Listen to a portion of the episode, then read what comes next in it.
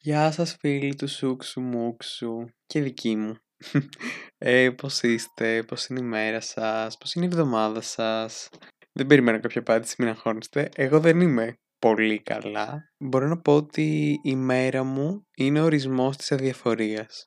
Έχω ξυπνήσει γύρω στις 9, έχω φτιάξει πρωινό, έχω κάτσει και έχω παρακολουθήσει μία διάλεξη από το κρεβάτι μου. Χωρίς κάποιο συγκεκριμένο λόγο, απλά δεν ήθελα να κάτσω στο γραφείο επειδή δεν ήθελα να παρακολουθήσω το συγκεκριμένο μάθημα. Μετά παρακολούθησα και το δεύτερο μου μάθημα από το κρεβάτι, ακριβώς για τον ίδιο λόγο. Και μετά από τη σκληρή παρακολούθηση δύο μόνο μαθημάτων, αποφάσισα να περάσω τις υπόλοιπες ώρες μου στο TikTok. Στο ίδιο κρεβάτι, στο οποίο παρακολούθησα προφανώς τις διαλέξεις.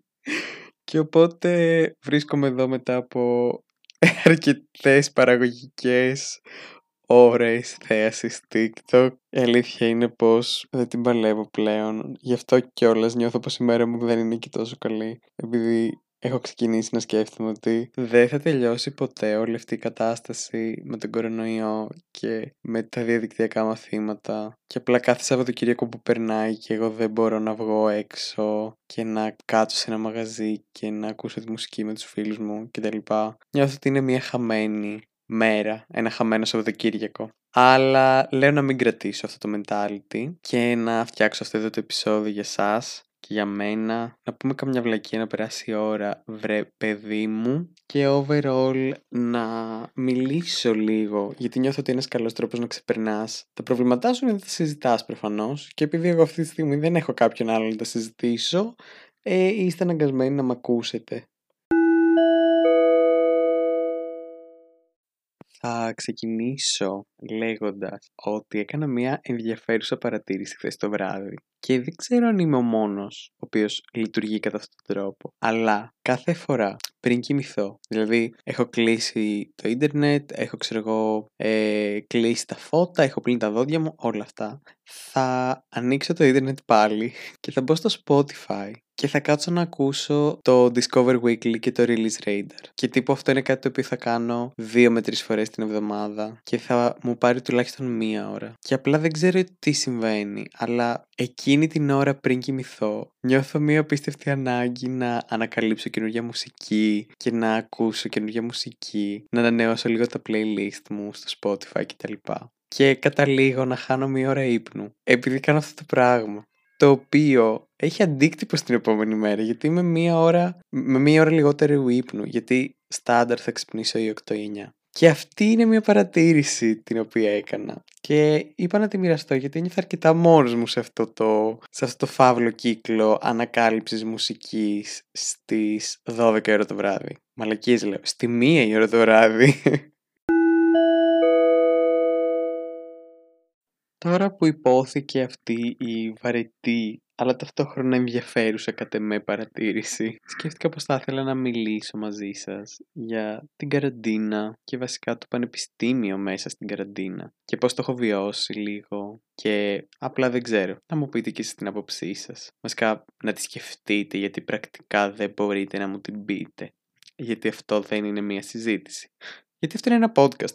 Θα ξεκινήσω από το ότι έχω κουραστεί επειδή το μόνο πράγμα που έχει πλέον η καθημερινότητά μας εμάς των φοιτητών και το μόνο πράγμα το οποίο είναι σταθερό και καθημερινό σχεδόν είναι η σχολή. Δηλαδή, από εκεί που μπορεί, ξέρω εγώ, να είχαμε. Εγώ προσωπικά πήγαινα προπόνηση, ήξερα ότι το βράδυ μπορούσα να βγω και τα λοιπά, να κάτσω μέχρι αργά, κουτουλού κουτουλού. Πλέον το μόνο σταθερό πράγμα είναι η σχολή. Και δεν μπορώ καν να ξεκινήσω να αναλύω πόσο ψυχοφθόρο πιστεύω ότι είναι αυτό για έναν φοιτητή και για έναν νέο άνθρωπο, ο οποίος έχει τόσες ανησυχίες και τόσα διαφορετικά πράγματα στα οποία θέλει να συσσωρεύσει την ενέργειά του. Και σαν να μην έφτανε μόνο αυτό, την σχολή μας πρέπει να την παρακολουθούμε από το σπίτι μας. Στο οποίο σπίτι μας προφανώς αράζουμε ξέρω εγώ με τις πιτζάμες μας, τις φόρμες μας κτλ.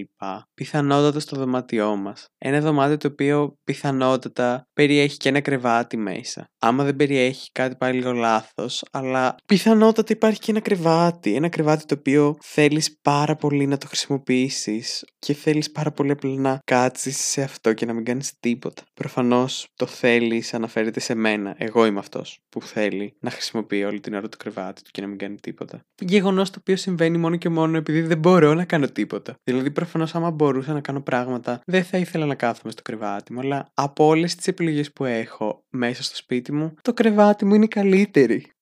Και εντάξει, προφανώς δεν μπορώ να κατηγορήσω το κρεβάτι μου ή τις πιτζάμες μου ή το οτιδήποτε για το ότι δεν μπορώ να βρω το κίνητρο για να ασχοληθώ με τη σχολή μου αλλά ταυτόχρονα σκέφτομαι ότι έχω παρατήσει ήδη μία φορά τη σχολή μου πέρυσι τέτοιο καιρό. Και αλήθεια δεν θέλω να το ξαναγάνω. Δηλαδή, πέρυσι τέτοιο καιρό με την καραντίνα δεν την πάλεψα καθόλου με τη σχολή μου. Δηλαδή, μη ηρωνικά, στα μέσα του δεύτερου εξαμήνου απλά τα παράτησα γιατί ήταν πάρα πολύ ψυχοφθόρο για εμένα και δεν μπορούσα να το διαχειριστώ. Ενώ, ξέρω εγώ, στις αρχές του πρώτου εξαμήνου που δεν υπήρχε ο κορονοϊός, καθόμουν, ξέρω εγώ, διάβαζα, πήγαινα στη βιβλιοθήκη της σχολής μου και αντέγραφα σημειώσεις, μελετούσα με φίλους κτλ. Δηλαδή είχε ξεκινήσει να υπάρχει μια φυσική ροή. Δηλαδή, ok, okay, όλοι στο πρώτο εξάμηνο λίγο τα φορτώνουμε στον κόκορα. Τι φράση είναι αυτή που χρησιμοποίησα.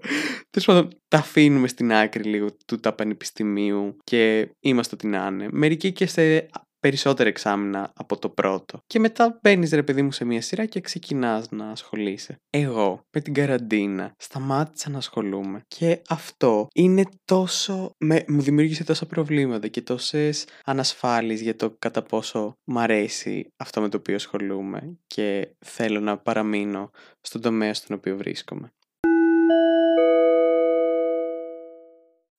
Οπότε ναι, κάπως έτσι παράτησα τη σχολή μου. Ξέρω εγώ πέρασε το καλοκαίρι, το οποίο ήταν τέλειο. Το περσινό καλοκαίρι, ακόμη και αν υπήρχε κορονοϊός, ήταν από τα καλύτερα καλοκαίρια μου. Χαλάρωσα, γέμισαν οι μπαταρίες μου και μετά από Σεπτέμβρη, Οκτώβρη βασικά, είπα: Οκ, τώρα θα κάτσω να ασχοληθώ σοβαρά. Και η αλήθεια είναι ότι αυτό προσπάθησα να κάνω. Δηλαδή, ξαναξεκίνησα τη σχολή μου από το πρώτο έτος και ξαναπαρακολούθησα τα μαθήματα που είχα παρακολουθήσει πέρυσι. Και απλά, ok, okay, προσπαθούσα λίγο περισσότερο φέτος. Ξέρεις, έμπαινα στη διαδικασία του να διαβάσω λίγο, να ασχοληθώ με κάποια εργασία. Δεν είχα θέμα να παρακολουθώ τις διαλέξεις. Απλά είχα θέμα να συγκεντρώνομαι στο μετά τις διαλέξεις, να κάθομαι και να διαβάζω αυτά που κάναμε στις διαλέξεις. Ε, πράγμα με το οποίο ακόμα δυσκολεύομαι προφανώς, αλλά όχι σε τόσο μεγάλο βαθμό. Δηλαδή, έχει μπει στο μυαλό μου η ιδέα ότι θέλω, ρε παιδί μου, να, να ασχοληθώ με αυτό το πράγμα με το οποίο ασχολούμαι. Επίσης, νομίζω ότι είναι σημαντικό σε αυτό το σημείο να πω ότι σπουδάζω λογιστική και χρηματοοικονομικά. Οπότε μπορείτε να καταλάβετε για ποιο λόγο μπορεί να έχω σκεφτεί τόσες φορές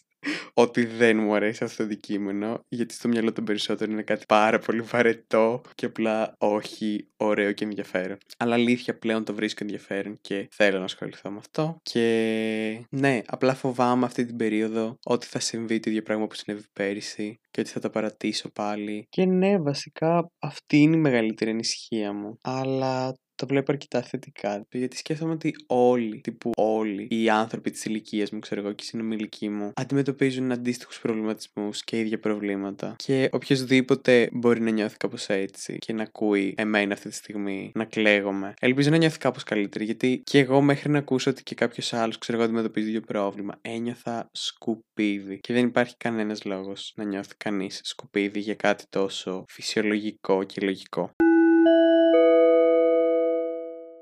Και προφανώς δεν γίνεται να μιλήσω για το πανεπιστήμιο και τον κορονοϊό χωρίς να αναφέρω την κοινωνικοποίηση αυτή την περίοδο για εμάς τους φοιτητές και γενικά τη φοιτητική ζωή, την οποία δεν ζούμε. Γιατί πραγματικά, εκτός του ότι είναι δύσκολο να κοινωνικοποιηθεί χωρίς τον κορονοϊό, τώρα με τον κορονοϊό είναι αδύνατο. Δηλαδή, αλήθεια, έχω πιστέψει ότι είναι σχεδόν αδύνατο. Θυμάμαι πέρυσι, πήγαινα τύπου στο αμφιθέατρο και στη σχολή κτλ. Είχα γνωρίσει τέσσερα άτομα, εκ των οποίων συμπαθούσα συζητούσα τα δύο και πλέον μιλάω μόνο με το ένα. Και τύπου αυτό είναι το ένα άτομο με το οποίο μπορώ να μιλήσω και να μην είναι άβολο κτλ. Και, και απλά θυμάμαι που πήγαινα στη σχολή και μπορεί να ήταν κάποιες μέρες που δεν ερχόντουσαν τα άτομα που εγώ ήξερα και να ήμουν μόνος μου μέσα σε ένα αμφιθέατρο με άλλα 120 άτομα και να μην ήξερα κανέναν, να καθόμουν μόνος μου. Να ήταν γενικά λίγο θλιβερό και η εικόνα που περιγράφω ακούγεται πολύ θλιβερή.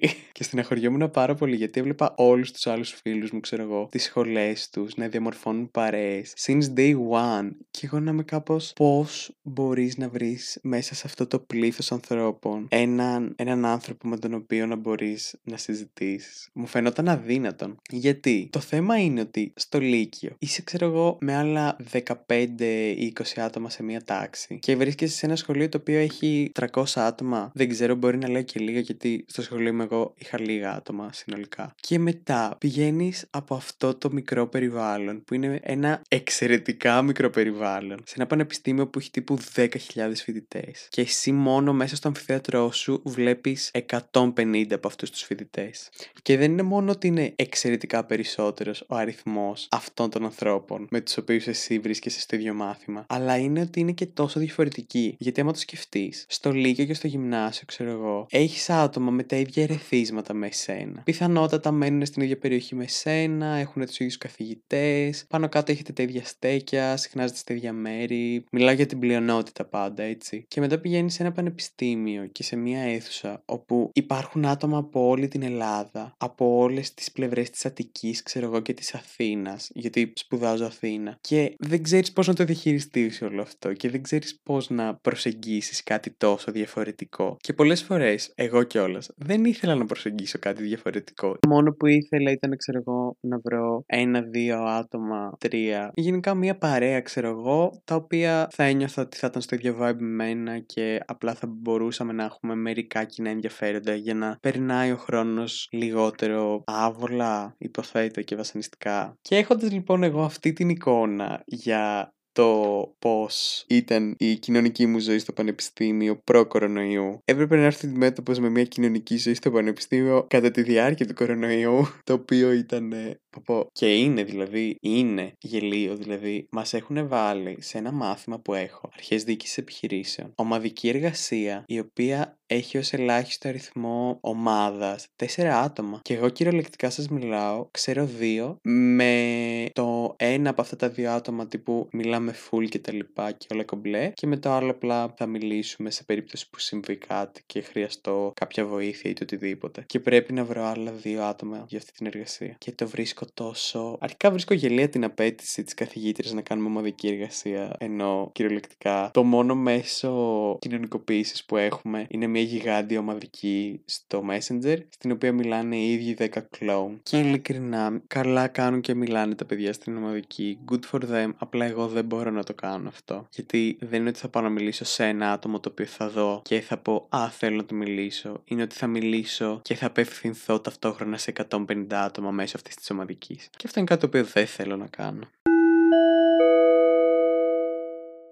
Γενικά έχω μιλήσει πάρα πολύ και νομίζω ότι για πρώτο επεισόδιο θα κουραστείτε όλοι σας και απλά θα το παρατήσετε και θα παρατήσετε αυτό το podcast. Αλλά για να σας αφήσω με ένα happy note. Η αλήθεια είναι ότι θέλω πάρα πολύ να γυρίσω στο πανεπιστήμιο γιατί πρώτον λάτρευα τη φάση όπου ξύπναγα, ξέρω εγώ, ντυνόμουν, έφτιαχνα την τσάντα μου, έπαιρνα το λάπτοπ μου κτλ. Και, και ένιωθα έτσι φοιτητής. Και παράλληλα θέλω να γνωρίσω άτομα και τύπου θέλω να, να γνωρίσω τη σχολή μου και να μου αρέσει η σχολή μου. Και είμαι σίγουρος ότι θα συμβεί αυτό. Δηλαδή είμαι τόσο σίγουρος ότι όταν μου δοθεί η ευκαιρία και όταν δοθεί σε όλους μας η ευκαιρία, θα φύγουν αυτές οι αμφιβολίες που μπορεί να έχουμε για τη σχολή μας, την κοινωνική μας ζωή και όλα αυτά. Οπότε αλήθεια περιμένω να έρθει αυτή η στιγμή που θα καταφέρω να πάω στη σχολή. Ε, νιώθω ότι πρέπει κάποια στιγμή να σας κάνω και κάποιο είδους story time για την πρώτη μου μέρα στη σχολή, η οποία είναι φαντασμαγορική από μόνη της. Αλλά για τώρα θα σας αφήσω με αυτά. Ελπίζω να μην σας κούρασα, αν και είμαι σίγουρος ότι το έκανα. Ελπίζω παρόλα αυτά να σας κράτησε συντροφιά, να ταυτιστήκατε ή οτιδήποτε άλλο. Ευχαριστώ πάρα πολύ για την προσοχή σας και όσους κάνατε τον κόπο